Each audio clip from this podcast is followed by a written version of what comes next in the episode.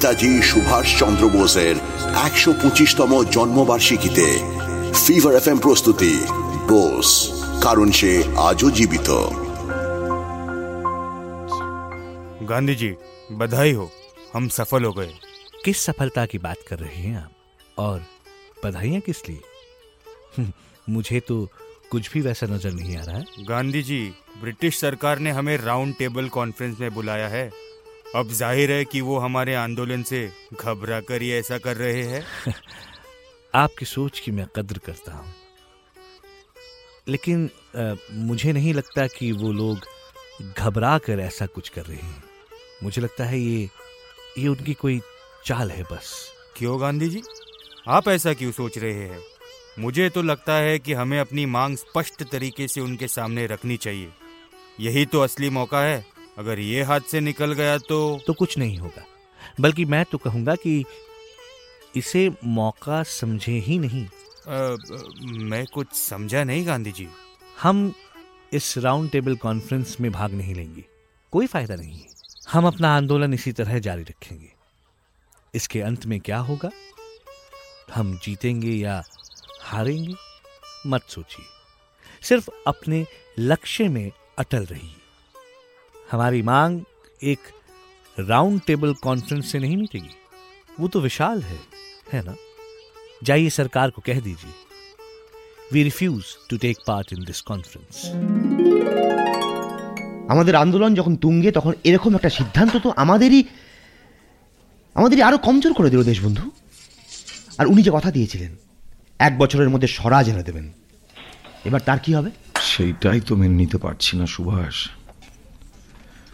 এটা তো স্পষ্ট যে ব্রিটিশরা ঘাবড়ে গেছে। আর ঘাবড়ে গিয়ে একটা ভুল চাল দিয়ে দিয়েছে। আর আমরা সেটা কি হেলায় হারালাম।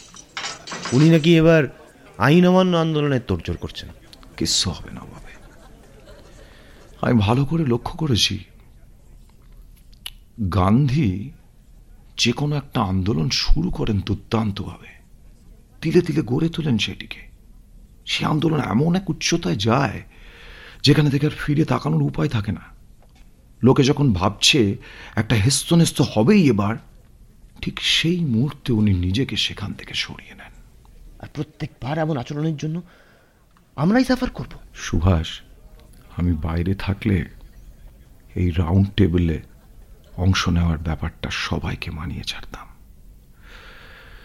এখানে দরকার ছিল ট্যাক্ট ডিপ্লোম্যাসি একটু প্ল্যান করে এগুলোই ভালো একটা তাও মারা যেত।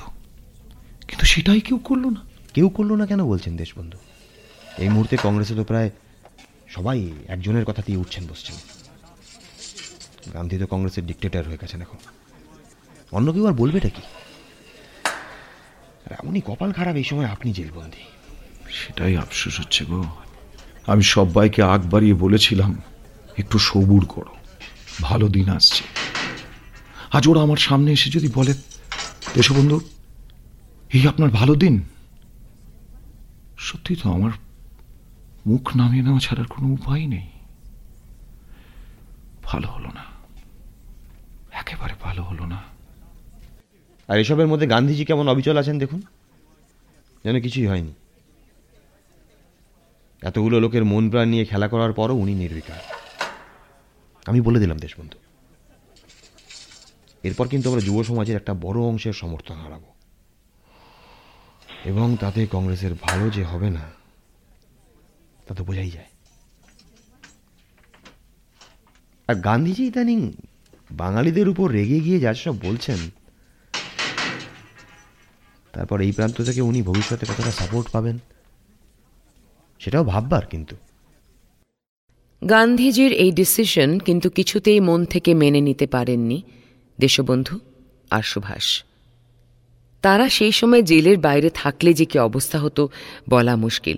যাগে যা হয়নি তা নিয়ে ভেবে কাজ নেই, কিন্তু যা যা সত্যি ঘটেছিল, তা তো জানতে হবে। গান্ধীজি কেন হঠাৎ রেগে গেলেন বাঙালিদের ওপর জানতে হলে যে শুনতে হবে। ফিভার প্রস্তুতি বোস।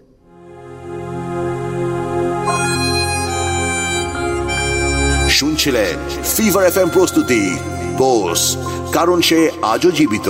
অভিনয়ে প্রয়াত সৌমিত্র চট্টোপাধ্যায়, ঋত্বিক চক্রবর্তী শিলাজিৎ মজুমদার, রজতাভ দত্ত, বিশ্বজিৎ চক্রবর্তী আর নারেশনে রূপা গাঙ্গুলি আপনি শুনছেন এইচ টি স্মার্ট কাস্ট আর এটি ফিভার এফ এম এর প্রোডাকশন HD Smartcast.